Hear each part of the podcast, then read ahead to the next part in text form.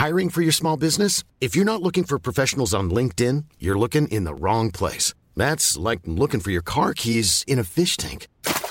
LinkedIn helps you hire professionals you can't find anywhere else, even those who aren't actively searching for a new job but might be open to the perfect role. In a given month, over 70% of LinkedIn users don't even visit other leading job sites. So start looking in the right place. With LinkedIn, you can hire professionals like a professional. Post your free job on linkedin.com slash people today. Hey, how you doing? Heel hartelijk welkom bij Julia. Okay, meet me at the bar in 15 minutes and suit up. 이 자리에 오신 여러분을 진심으로 환영합니다.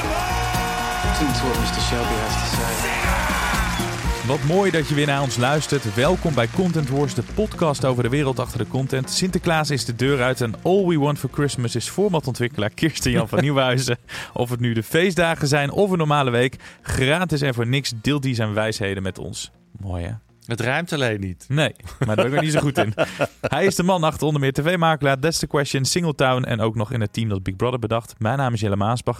Ja, en voor het eerst in 65 jaar tijd, Kirsten, staat Rockin' Around the Christmas Tree op nummer 1 in de VS. Voorlopig dus niet All I Want for Christmas. Hoe staat jouw piek erbij vandaag? Nou, hartstikke goed. Ik, uh, wij doen altijd heel veel aan Sinterklaas. We maken altijd uh, doen heel veel aandacht besteden we aan de surprises. Um, dus, um, maar ik ben ook wel altijd weer blij als het erop zit. Ja? Um, en we gaan nu naar kerstmis toe, inderdaad. Zeker. Uh, nou ja, we gaan het niet hebben over kerst. We gaan het hebben over de NPO. Ja. Na 27 jaar neemt Caro NCRV afscheid van de rijdende rechter. En neemt de volgende omroep, Omroep Max, het programma over. Zonder presentatrice Jetske van den Elzen, maar met John Reed. De rijdende rechter gaat weer door. En dit keer bij Omroep Max. En natuurlijk behandel ik weer graag allerlei juridische vraagstukken. Toch wel uh, een instituut dat uh, de overstap maakt. Maar wat vind jij goed uh, aan dit format? Nou ja, de rijdende rechter is, is een, een format wat eigenlijk gaat over hele kleine ergernissen die heel groot worden gemaakt. En dat vinden heel veel mensen leuk. Um, een gouden formule. En dat zie je ook wel natuurlijk omdat uh, SBS uh, natuurlijk de, de, de, de rip-off heeft. Oh ja, die heeft de vorige overgenomen. Ja, Frank die, Visser. he, die heeft Frank Visser natuurlijk heel slim. Heeft Vincent TV, uh, Vincent Ervoert, die meegenomen naar SBS. Was NC, Caro NCV heel boos over. weet ik intern dat hij daar naartoe is gegaan. En die doen hun eigen versie, wat eigenlijk gewoon bijna hetzelfde is. Mhm. Um, en mensen vinden dat heel leuk. En, en de laatste hit, een van de laatste hits van SBS, ja, die zijn er ook, uh, is natuurlijk Waar is mijn erfenis? Uh, hadden wij al getipt uh, enkele weken en die blijkt inderdaad een hit te zijn. Dus we waren goed met onze tips. Uh, gaat daar eigenlijk ook over. Is natuurlijk gewoon een, een, ergernis over dat de erfenis niet goed verdeeld wordt. Ja, zo zijn dat soort programma's vindt men altijd gewoon heel leuk om naar te kijken. Maar 27 jaar, ik was even vergeten ja. dat het al zo lang te zien was. Gaat dit nog een keer 27 jaar mee, denk jij? Jawel, het, het grappige is, het gaat bijna altijd over dezelfde ergernissen. Dus de schutting staat verkeerd. Hè. Dat is natuurlijk de, de meest voorkomende klacht. Uh, de burenruzies die altijd uit de hand lopen, ja, die zullen er altijd blijven. En mensen vinden het gewoon leuk om te kijken hoe mensen over 10 centimeter uh, elkaar bijna uh, willen vermoorden. Uh, dat, dat de schutting 10 centimeter moet opschuiven of niet eens. Heb dat je wel eens ruzie gehad met de buren? Tot nu toe heb ik heel weinig Contact. problemen gehad met de buren. We hebben altijd hele fijne buren. Wij, wij, doen, nou, wij zijn ook volgens mij heel prettige buren. Dus Ja, dat, dat is toch wel heel belangrijk. Ehm, nee, ik heb nooit heel veel problemen gehad met mijn buren. Maar ik kan me voorstellen dat het verschrikkelijk is. Ja. Als, je, als je gedoe hebt met je buren. En dat is, eh, daardoor herkennen heel veel mensen zich daarin. Die snappen ook hoe naar het kan zijn als je vervelende buren hebt. Dus daarom is het gewoon een heel goed format. Eh, want het, het, het spreekt heel veel mensen aan. Mensen vinden het leuk om daarnaar te kijken. Eh, dus ik snap heel goed dat, dat Max dit overneemt. Maar, en dan komen we op, op een beetje het onderwerp van, de, van eh, deze Ja. aflevering. Oh, en dan moet je een beetje vasthouden, want eh, we gaan eh, er zo meteen over verder. ja, oh nou ja, dat is Voordat het natuurlijk. Het is Pro- natuurlijk. Proberen ze nog vast te houden. Ja, nou, we houden het even vast. Want je kan je format of programma dus zo overhevelen naar een ander. Wat is het nut dan nog van een omroep? En bestaan ze binnenkort eigenlijk nog wel, nu we de verkiezingsuitslag weten? Nou, dat zo. Eerst naar alle leuke nieuwtjes. De medianieuwtjes van de week. En mag jij aftrappen? Ja, nou ja, dat- qua nieuwtje, het is niet een heel leuk nieuwtje. Het is een, een, een droevig nieuwtje, want eh, eh, Bernie Bos eh, is vorige week overleden. En Ehm, Bernie Bos is een hele bijzondere eh, scenario schrijver en producent. Was 79, dus een respectabele leeftijd, maar toch wel heel droevig. Mhm. Want als eigenlijk iedereen van mijn leeftijd en misschien ook wel van jou ehm, eh, heeft naar jeugdfilms en series gekeken van Bernie Bos. En die heeft echt iets, wel echt iets heel bijzonders bijgedragen aan de, zeker de jeugdfilm en, en serie in Nederland.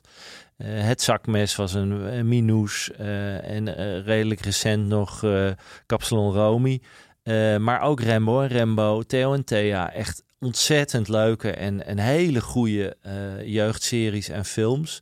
Ehm, en eh, dat wilde ik toch nog wel even gezegd hebben. Die man, met die man is ons iets ontvallen. eh, super veel gemaakt ook. Eh, meer dan klassiekers. 60. Ja, maar meer dan 60 films in zo'n 40, 50 jaar dat hij het heeft gedaan. Dus echt aan heel veel films meegewerkt. Abeltje ook, bijvoorbeeld Gouden Kalven voor gewonnen. Eh Minoes overigens ook. Maar heel veel scenario's ook geschreven. Ehm, dus het is een heel bijzonder mens geweest die heel veel mooie dingen heeft gemaakt. Dus dat wilde ik toch nog even noemen. Ja, en Abeltje en het zakmes, dat zijn echt films uit, uit mijn jeugd. Ja, Ja. en, en eh, nou ja, goed. En Rembo en Rembo was heel populair natuurlijk. En Theo en Thea. En Ja. eh, eh, een beetje stoute eh, kinderseries gemaakt. Waar echt dingen gebeurden.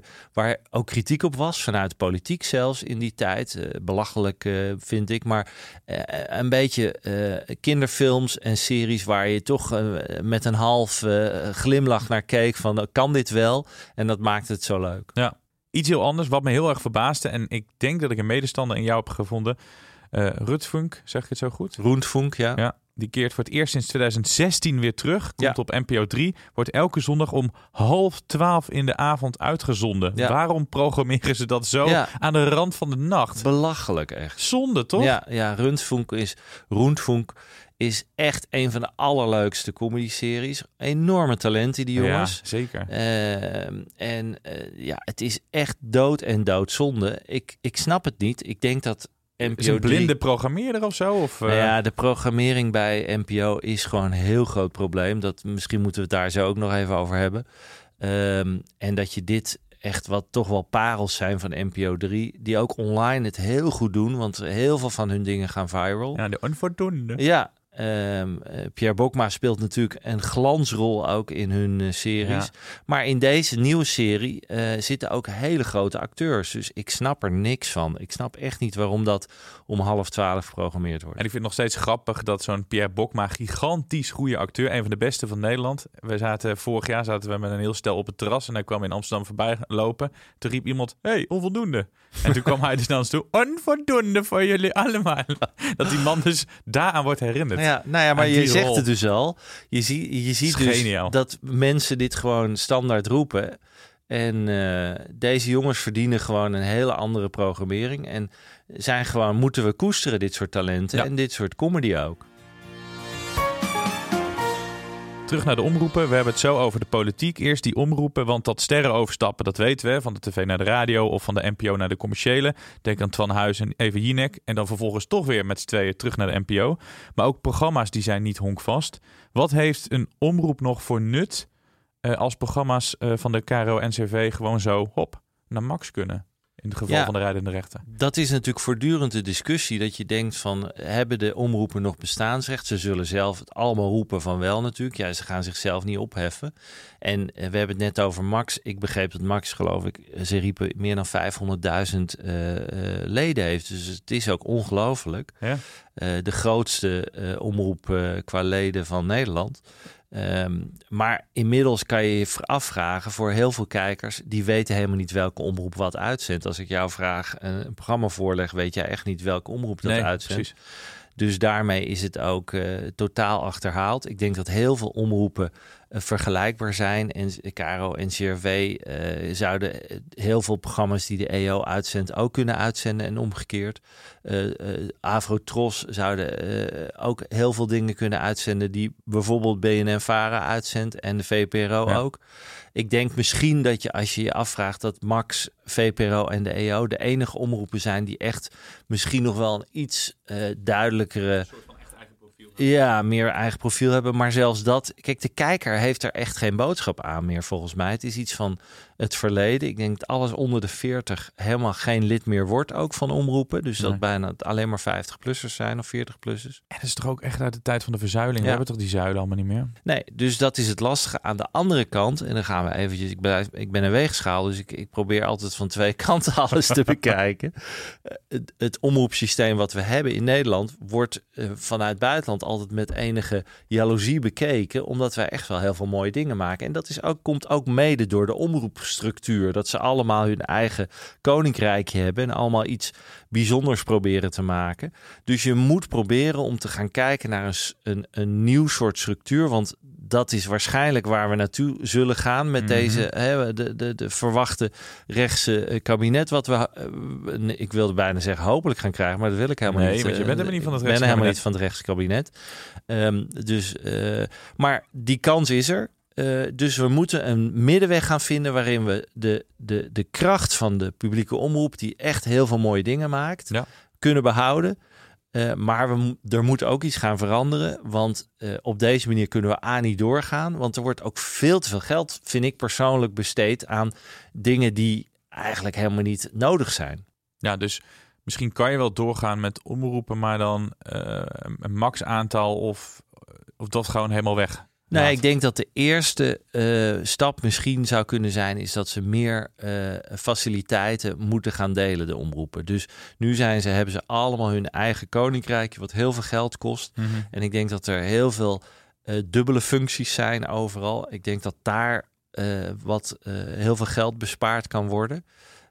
En de vraag is inderdaad van, ja, moeten ze zich blijven profileren als omroepen? Of moeten de omroepen eigenlijk eh, toch een soort productiehuis gaan worden? Wat het langzaam al aan het doen is, want heel veel omroepen produceren in huis. En zijn eigenlijk dus al productiehuisjes aan het worden. Ehm, en moeten we, wat al heel lang geroepen wordt, wat meer naar het BBC-model, waarin je gewoon zegt van we, iedereen eh, eh, levert hun eigen content aan. En er zitten daar een aantal mensen die er verstand van hebben. Die kiezen gewoon de cherry uit en de krenten in de pap en, Mhm. en zetten het allerbeste. Eh, en creëren daardoor eh, de content. Eigenlijk wat er nu ook al min of meer gebeurt, maar dan dus zonder die hele omroepstructuur. Jij hebt als eh, creatief gewerkt voor een, een omroep. Je hebt een succes gehad met Question. That's the Question, samen met Mark. Ja. Dat was voor de EO. Ja. Heb jij voor verschillende omroepen gewerkt en daardoor het verschil gemerkt? Of alleen maar voor de EO? Nee, kijk, eh, uiteindelijk eh, probeer je je content aan, aan welke omroep dan ook te, te slijten. Ehm, en dan gaat het puur om van welke omroep zoekt naar een bepaald eh, programma.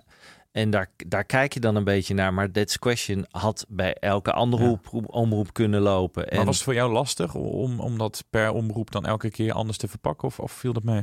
Nee hoor, dat is op zich niet heel lastig. Daar kijk je een klein beetje naar. Maar ook voor heel veel producenten. Die, en het feit dat, dat nu dit soort programma's als De Rijdende Rechter gewoon switcht van omroep naar omroep. En het, is, het gebeurt al vaker. Maakt gewoon dat je voor eh, verschillende omroepen eh, een programma bij verschillende omroepen kan, kan werken. En dat wordt steeds eh diffuser, want eh, vroeger was, wa- waren die omroepen daarin echt nog wel iets meer rigide. Ja. En, en zag je wel echt dat er bij de EO bijvoorbeeld altijd wel een, een iets van een religieuze insteek moest zijn. Inmiddels is dat bij de, bij de EO ook niet zo. Wat wel zo is bij de EO is dat je in programma's bijvoorbeeld niet eh, gevloekt mag worden. Dus daar letten ze dan wel op. Maar voor de rest is het, is het redelijk inwisselbaar. Als ik jou zo hoor, dan gaan meer programma's, net als de rijdende rechter, gewoon overstappen van de omroep. Ja, nou ja, ik denk, ik, ik acht die kans best groot dat dat gaat gebeuren. En zeker, ik snap heel goed bij Max dat ze zo'n programma nemen, omdat het gewoon altijd een miljoen, anderhalf miljoen kijkers Ja. heeft.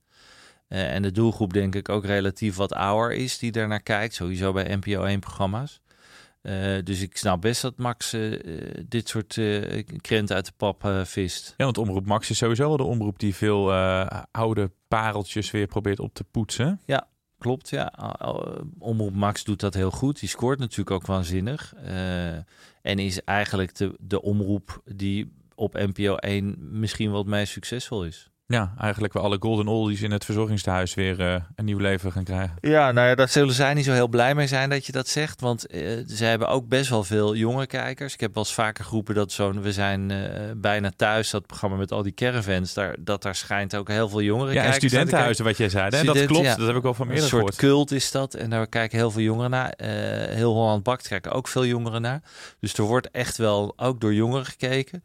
Eh, maar goed, ja, ik, de gemiddelde leeftijd van de NPO 1-kijker is boven de 60. Eh, dus dat dat bij Max aanslaat is, eh, of Max aanslaat op Ja. NPO 1 is wel duidelijk. Mijn oma is 88, die heeft ook het Max Magazine. Heb Oh, ik een keer ingestaan, hè? Die is lid. Eh, jij hebt in het Max Ja. Magazine gestaan. Dat is met wat, eh, wat? volgens mij vond mijn oma dat eh, het meest. Wat Dat ze was dat dan? Ja, dat ik een eh, programma ging doen op BNR. Dat had ze uitgeknipt. Ah.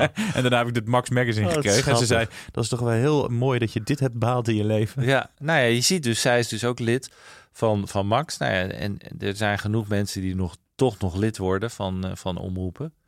Ehm, en vandaar dat er dus ook nieuwe omroepen komen als Zwart en Ongehoord Nederland. Die halen toch 50.000 leden binnen. Ja, nou ja, goed, dat zij zo. Maar eh, ik, ik denk dat er, dat er iets gaat veranderen. Ik denk dat als we een rechtse regering krijgen, ehm, dat die allemaal gaan roepen: we gaan zwaar bezuinigen op eh, de NPO. Ik weet dat na de verkiezingsuitslag er echt heel eh, hard gehuild werd bij een aantal omroepen die al de storm aan zagen komen. Ehm, eh, er wordt gepraat over misschien het, het, het verwijderen van NPO 3, wat, wat aan de ene kant hartstikke jammer zou zijn, want eh, dan bereik je dus eh, nog moeilijker die jonge kijker. Maar aan de andere kant kan ik me ook afvragen van ja, er moet iets gaan veranderen, want er kijken te weinig mensen naar NPO 3. Ehm, dus NPO zit, we hebben het volgens mij al een jaar geleden erover gehad. Ja. NPO 3 zit gewoon in zwaar weer. Of NPO sowieso zit in zwaar weer. Ja, nou, eh, laten we dan maar gelijk eh, de man erbij pakken waar het Mediapark voor vreest. Paniek bij de NPO vandaag na de grote winst van de PVV. De partij van Geert Wilders wil af van de publieke omroepen, wat leidt tot grote bezorgdheid in Hilversum. Geert Wilders werd met zijn eh, PVV de grootste. En logisch dat ze bij de NPO bang zijn. Hij wil namelijk de hele NPO afschaffen. Als je kijkt naar de andere partijen. NSC wil één zender afschaffen. De VVD wil de helft van het publieke bestel wegbezuinigen. Nou, wat de BBB precies wil is niet duidelijk. Wel dat, het zal eens niet, de regionale omroepen en publieke zenders meer moeten samenwerken. Ja, een rechtskabinet lijkt, wat je zegt, wel desastreus voor de werkgelegenheid eh, op het Mediapark. Er gaat gesaneerd worden, dat kunnen we wel concluderen. Nou ja, als rechts aan de macht komt, gaat dat wel gebeuren. Ehm, ik, ik, ik zou het wel heel jammer vinden als de NPO eh, halveert of als het wordt helemaal weggaat. Dat kan, ik vind dat niet De kunnen. helft is wel heel rigoureus, maar NPO 3 gaat wel sneuvelen, denk ik. Nou ja, die kans is er en dat zou ontzettend jammer zijn, want er, er zijn echt nog wel heel veel bijzondere programma's bij NPO 3. Er wordt gewoon alleen te weinig gekeken. Hè? We hebben het eh, net over Roentvonk, die dan om half twaalf geprogrammeerd wordt. Er zit heel veel mooi, mooi eh, content op NPO 3, alleen er kijken te weinig Ja. mensen naar. Dus er, er moet iets gebeuren. Eh, ja, z- er, er moet... ik- denk dat er wel kosten eh, bezuinigd kunnen Ja. worden. Of dat er bezuinigd kan worden, maar dan eh, zo min mogelijk natuurlijk op de inhoud. En dat is altijd lastig. Ik zat te denken, als NPO 3 weggaat... Jules, onze vaste luisteraar, die zei terecht... dan heb je 1, 2 en dan heb je niks en RTL 4. Dus dat is wel gek. Als je in plek van NPO 3 dan bijvoorbeeld... de beste content van de regionale zenders doet... dus van 9 tot 10 iets van TV Gelderland... van 10 tot eh, 11 van eh, Noord-Holland... dat je die regionale zenders een podium geeft op die plek... bespaar je ook geld. Het is toch al gemaakt. Als je dan afscheid moet nemen, dat je dan... nou ja, Ja, toch iets voor de regio Je doet. hebt BBB gestemd, begrijp Nee, ik? totaal niet. nee, nou, nou, geen tractor. eh. ik denk persoonlijk dat dat niet gaat werken. Want ik, ik weet dat de eh, gemiddelde niveau van de, eh, van de regionale zenders echt niet beter is dan NPO 3. Ehm, sorry voor alle regionale zenders. Er zal echt wel af en toe wat zijn. Nee, maar het niveau is wel goed van NPO 3, Ja. maar niemand kijkt. Dus je Nee. moet toch wat gaan doen. Ja, nou, ik zou ook niet eh, graag in die- hun schoenen willen staan, want het is gewoon heel lastig. Ehm, wat, bij, wat in Engeland gebeurd is, is dat heel veel van de eh, jongere content online is gegaan. Dus Ja. dat ze veel meer online hebben gedaan. Ik denk dat daar wel ehm, nog wat eh, te halen valt voor Zeker. de NPO om meer online te gaan doen. En daar zitten natuurlijk heel veel jonge kijkers. Ehm, ja, het, eh, het, het worden moeilijke tijden voor de NPO. Als er een rechtskabinet komt, gaan zij. eh, maar ik, denk bijvoorbeeld dat er geld gehaald kan worden bij allerlei ehm, eh, administratieve, managementachtige panden, die al die omroepen hebben, controlefuncties, al die mensen die daar zitten, die naar hun pensioen toe zitten te werken, geeft die gewoon wat geld mee en opzouten. Eh, want er zitten heel veel mensen zitten daar gewoon hun, hun tijd uit te zitten bij de NPO. Ehm, en die kunnen niet zo makkelijk ontslagen worden natuurlijk. Maar dan denk ik, probeer daar eh, die mensen met een bonus of whatever eh, naar huis te sturen. I don't know. Eh, eh, en misschien roep ik wel allemaal hele domme dingen die niet helemaal niet kunnen. Dat weet ik niet. Maar ik denk dat daar in eerste instantie wat valt te halen. Dat er nog meer samengewerkt moet worden. En dat er veel meer geld gehaald kan worden bij al die dubbele eh, functies die daar zitten. En al die panden ook, jongen, in Hilversum. Ja, maar ja, die politieke partijen willen natuurlijk iets laten zien aan hun achterban. Dus die willen een grote klap doen, bijvoorbeeld zo'n heel NPO 3 eh, eh, wegdoen. Of ze moeten een, een, een soort van puinruimer, iemand een commerciële ratta aan het roer zetten, die dan daar gaat ingrijpen. En ik bedoel niet jou, maar ze moeten dus iemand vinden die, die ja, tegen de heilige huisjes aan gaat trappen en, en ze sloopt. Een commerciële rat voelde ik me wel aangesproken Ja. daar. Maar eh, nou ja, goed. Ja, het, ehm, ik snap dat, dat er paniek is in Hilversum. Ja. Ehm, en dat ze allemaal hopen dat die, eh, dat die formatie niet gaat lukken met rechts. Want het gaat eh, een slagveld worden. Wordt premier Wilders een eh, ramp voor de NPO? Ik denk het, ja. ja. Ja, ik denk dat dat, nou, als het die, die partijen worden die jij net noemde, dan wordt, dat, dan wordt het wel heel lastig, denk Ja, want een rechtskabinet gaat echt het Mediapark natuurlijk op zijn kop zetten. hè. Dat kunnen we wel concluderen. Ja, en ik denk dat dat NPO zorgt wel voor heel veel cultuur. En dat, eh, die gaan het zwaar krijgen. Want ik bedoel, eh, Wilders wil natuurlijk ook gewoon sowieso in de hele cultuur gaan snijden. Ook op, op theater en eh, allerlei soorten cultuuruitingen. Dus dat zou wel heel jammer zijn. En die genre managers en al die andere tussenlagen bij, bij de NPO, Die gaan er al uit. die gaan er al uit. Hè? Ja, dat is al besloten. Dus die genre managers worden weer teruggedraaid. Die behouden wel hun baan. Dus dat is dan wel weer. Dus die, die, die, er- er worden geen mensen ontslagen. Ja, ja. Ehm, en ik denk uiteindelijk dat, je- dat er ook gewoon minder mensen moeten gaan werken bij de NPO. Ik vind het heel lullig voor mensen die daar dan weg zullen gaan moeten. Ik ben, eh, eh, maar ik denk dat het, dat het probleem is dat, er, dat het een veel te log apparaat is. En te groot en te veel mensen. Ik wilde positief eindigen, maar er is niet echt iets wat de tij nog kan keren. Er gaat daar wel wat gebeuren. Ja, ik vind het. eh, nou goed, misschien zijn wij enorme doemdenkers en valt het allemaal straks mee. En dan en misschien dat, het, dat die formatie niet lukt, dat, dat hoop ik ook een beetje.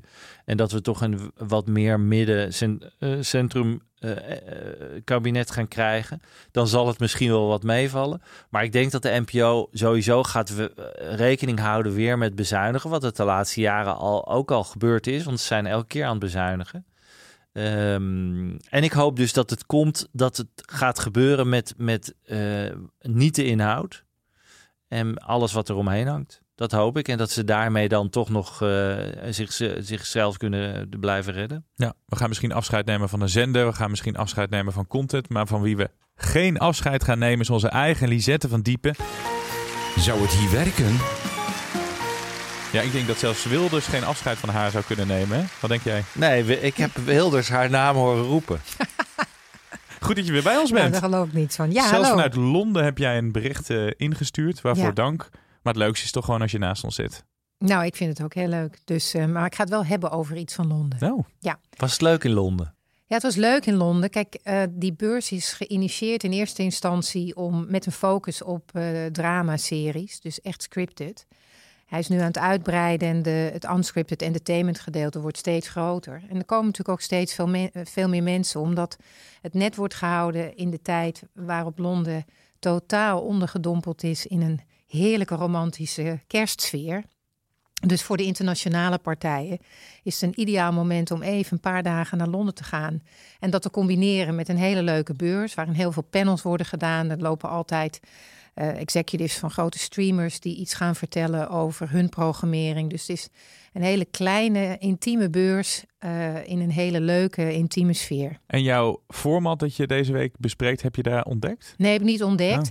Een van de belangrijke pijlers van die beurs is een eh, format pitching competitie. En ik zat dit jaar in de jury. En dan mogen dus mensen van ja, eh, alle landen hun papieren format idee in Wat gaan leuk. leveren. Ja, er is een prijs te winnen van 30.000 pond die ze kunnen gebruiken voor ontwikkeling of voor marketing of voor verkoop.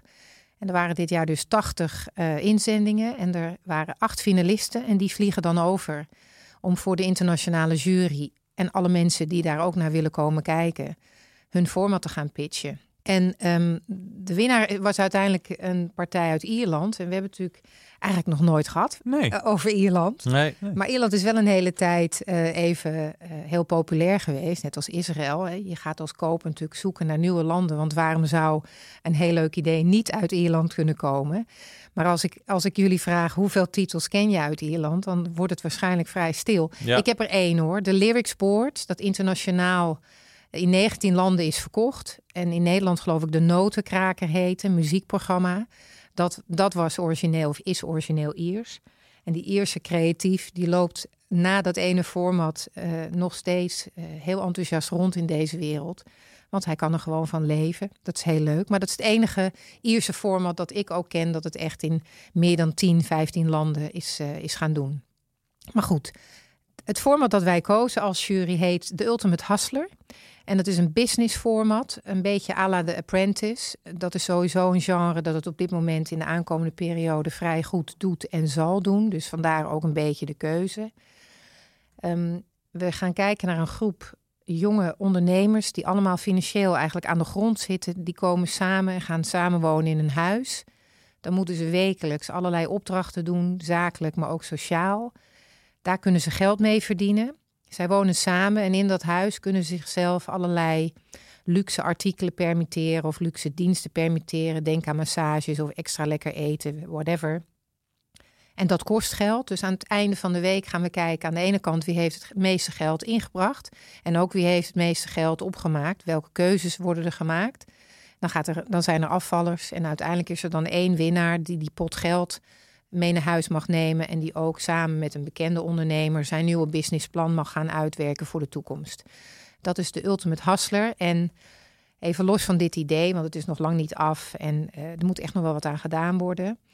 Uh, vind ik het gewoon ontzettend leuk om te zien dat er internationaal weer initiatieven bij komen. Waarbij kleinere partijen van welk land dan ook weer een beetje in de spotlight kunnen staan, met hun papieridee kunnen komen. En dat wordt dan echt weer gezien en gehonoreerd. Het is gewoon super belangrijk in deze tijd. Anders blijven we maar hangen in al die brands hè, waar we het al uh, heel veel over hebben. Alle herhalingen, alle mooie grote dingen, alle grote dingen van de grote partijen. En dit is echt een, een goed initiatief om creativiteit te stimuleren. Dus de Ultimate Hustler. Ja, ja nou ja, de ulti- Ja.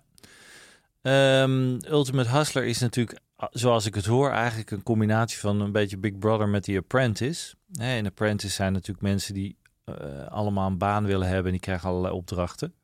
En daarmee uh, kunnen ze uiteindelijk winnen.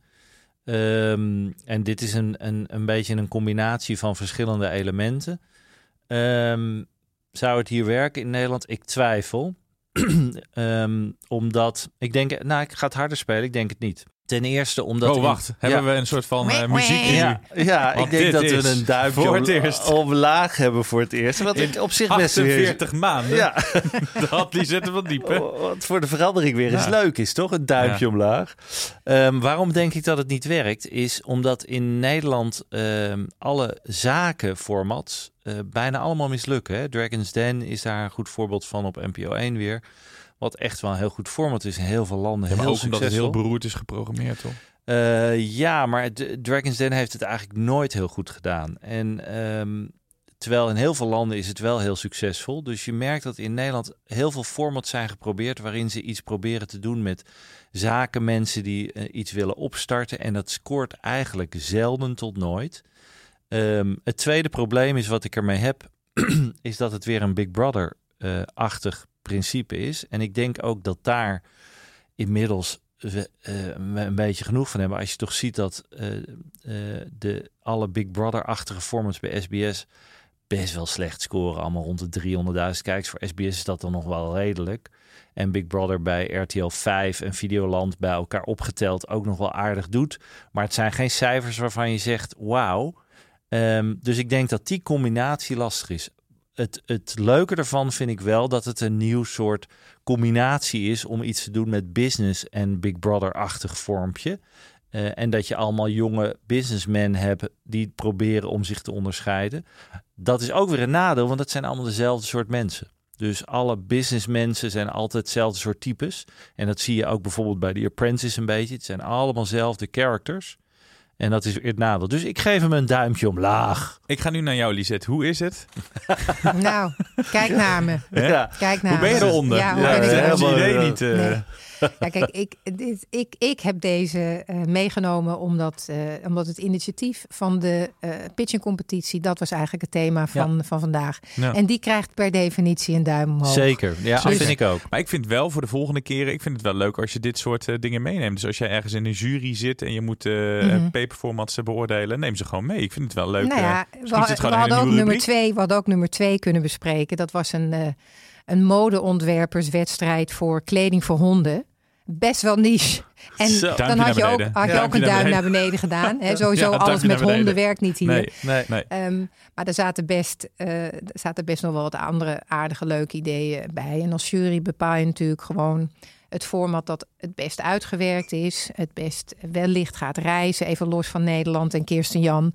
Ehm, en, en op basis daarvan neem je een beslissing. Ik zeg duimpje naar beneden dus voor dit idee, maar duimpje omhoog dat je hier weer was. Nou, wat goed Volgende idee. week weer beter. Tot dan. Tot dan. En dan heb jij altijd je binge tip. Wat moeten we kijken? Wat moeten we Ja. zien? Ja. Ehm, nou, ik, ik wilde een format gaan nemen. Leuk. Ja, en het is best wel een heel bekend format qua naam. Namelijk op Netflix is Squid Game The Challenge. Ja, ik heb Eh, het nog niet gezien. Heb je nog niet Hoe gezien? Je hebt de serie wel gezien, Squid Nee, Game? Ook niet. Ook niet. Nou ja, die moet je misschien eerst kijken. En dan kan je Squid Game The Challenge Guusje gaan kijken. heel vuil aan te kijken. Ja, nou, Squid Game was natuurlijk een van de grootste hits van vorig jaar. Ja. Eh, en echt wel de moeite waard. Ja, voor, daar was jij fan van? Ja, ik vond het echt wel heel bijzonder. En zeker Koreaans eh, is dan toch ook weer net even anders dan Westen, eh, wat er in het Westen gemaakt wordt. Dus Als een mensen bijzondere afgeschoten serie. worden, dan vind je het ook altijd leuk, toch? Nou, het is een bijzondere serie. Er zat heel veel aandacht en, en liefde in. Al, al was het een hele harde serie. Maar Mhm. nu inmiddels, door het succes van die serie, is er een spel ontstaan. Er was ook vorig jaar, hebben we daar even ge- genoemd, waarbij er 4,5 eh 4.560.000 euro gewonnen kan worden door de winnen, door één persoon. En het begint ook met 456 kandidaten van over de hele wereld. Er schijnt ook een Nederlander eh, aan te hebben meegedaan. Die, die komt niet heel eh, duidelijk in beeld, maar dat maakt niet uit. En eh, het is gemaakt door Steven Lambert. En Steven Lambert is eh, een van de beroemdste producenten in Engeland. Heeft ook de Verraders eh, van Mark Post natuurlijk gemaakt in Engeland. Hele goede producent. En dat zie je er ook aan af. Het is echt een ontzettend spannend en leuk spel geworden. Die heel dicht bij de serie zit. Dus als je de serie hebt gezien, is het spel ook extra leuk. Omdat ze hebben geprobeerd om echt een soort van nou, bijna een soort ehm, spannende, ehm fictieachtig spel te maken. Ehm, eh, en wat zo knap is van Squid Game The Challenge, eh, is dat eh, het begint met heel veel kandidaten, maar ze hebben ook de reality goed kunnen maken. En dat is soms heel moeilijk als je heel veel kandidaten hebt. Heb ik al, zeg ik altijd wel eens, je moet een spel niet doen met veel kandidaten. Maar hier hebben ze dat toch kunnen doen. Er zit veel geld in. Het is echt een dure eh gameshow geworden. Dus ja, ik vind het leuk. En er zitten leuke spellen in. Eh, het is wat ik zeg, ze gaan over lijken. Ja, dat snap ik wel als je 4,5 miljoen kan winnen. Dus iedereen, eh, they don't care about each other. Ehm, nee, het is echt, ik vond het, ik vond het echt de moeite waard. Ehm, en ook, tof. Klinkt- ook- bijzonder dat Ja. naar aanleiding van een, een serie een spel ontstaan is. Eh, dus ik, ik ben er heel enthousiast over. Je hebt het geld niet meer nodig natuurlijk, maar wat zou jij doen voor 4,5 miljoen? Zou je ook mensen voor de bus duwen? nou, ik denk dat het leuke is dat, dat je ziet dat het slechtste ook in de mens naar boven komt. Wat ook al in de serie zat. Ja, dat psychologische en element. dat is gebeurt tof, ook in dit spel. Dus Nou, in dit ik heb wel spel, zin om dit te kijken. Ja, in dit spel zie je dat ze allemaal bondjes maken in het begin. Want het is ook best wel eh, mentaal zwaar. Ja. En naarmate er steeds meer mensen afvallen, zie je allemaal reds en ze steken elkaar messen in de rug. Ja, het is Oh, echt fascinerend. Ja, ik denk dat John de Mol ook, ook jaloers is als hij ziet hoe dit Ja. gemaakt is. Klinkt wel als een Ja. ja. de mol En er zit veel geld in. Niet alleen de prijs met 4,5 miljoen. Je ziet aan alles dat het heel veel geld heeft gekost. ook heel veel werk heeft het gehad. Want je moet je voorstellen, 456 man. In het begin wordt iedereen om eh, eh, reacties gevraagd. Mhm. En dan halen ze de beste verhalen eruit. Ja, het is een enorm werk geweest. Mooi. Dit is ook een enorm werk. Ja. Nou ja, maar je deed het voorkomen alsof je het zo uit je mouw schudde. Dit was Content Wars voor deze week. Volgende week zijn we er weer. En dan hebben we voor het eerst een streamer hier aan tafel. Sky Showtime. Nou ja, iemand van een streamer natuurlijk. En dat is Natasja Hofland. Ja, nee, leuk. Voor het eerst hebben we iemand die, die het aandurft om hier namens de streamers te gaan zitten. En we hebben iemand die probeert om Sky Showtime groter te maken. Ja, wat, precies. wat best wel lastig is. Want Ja. zij werken, ze is het hoofd van PR, niet alleen van Nederland, maar van heel hele Noord-Europa. Ehm, en dat is best lastig, want Sky Showtime denkt iedereen van... ja jongens, weer een streamer. Nou ja, en je zal verbaasd zijn, eh, het is- het is echt geen kleine jongen Sky Showtime. Nee. Maar daar gaan we het volgende week over hebben. Ja, dus ik zou zeggen, luisteren. Tot halt in zit. En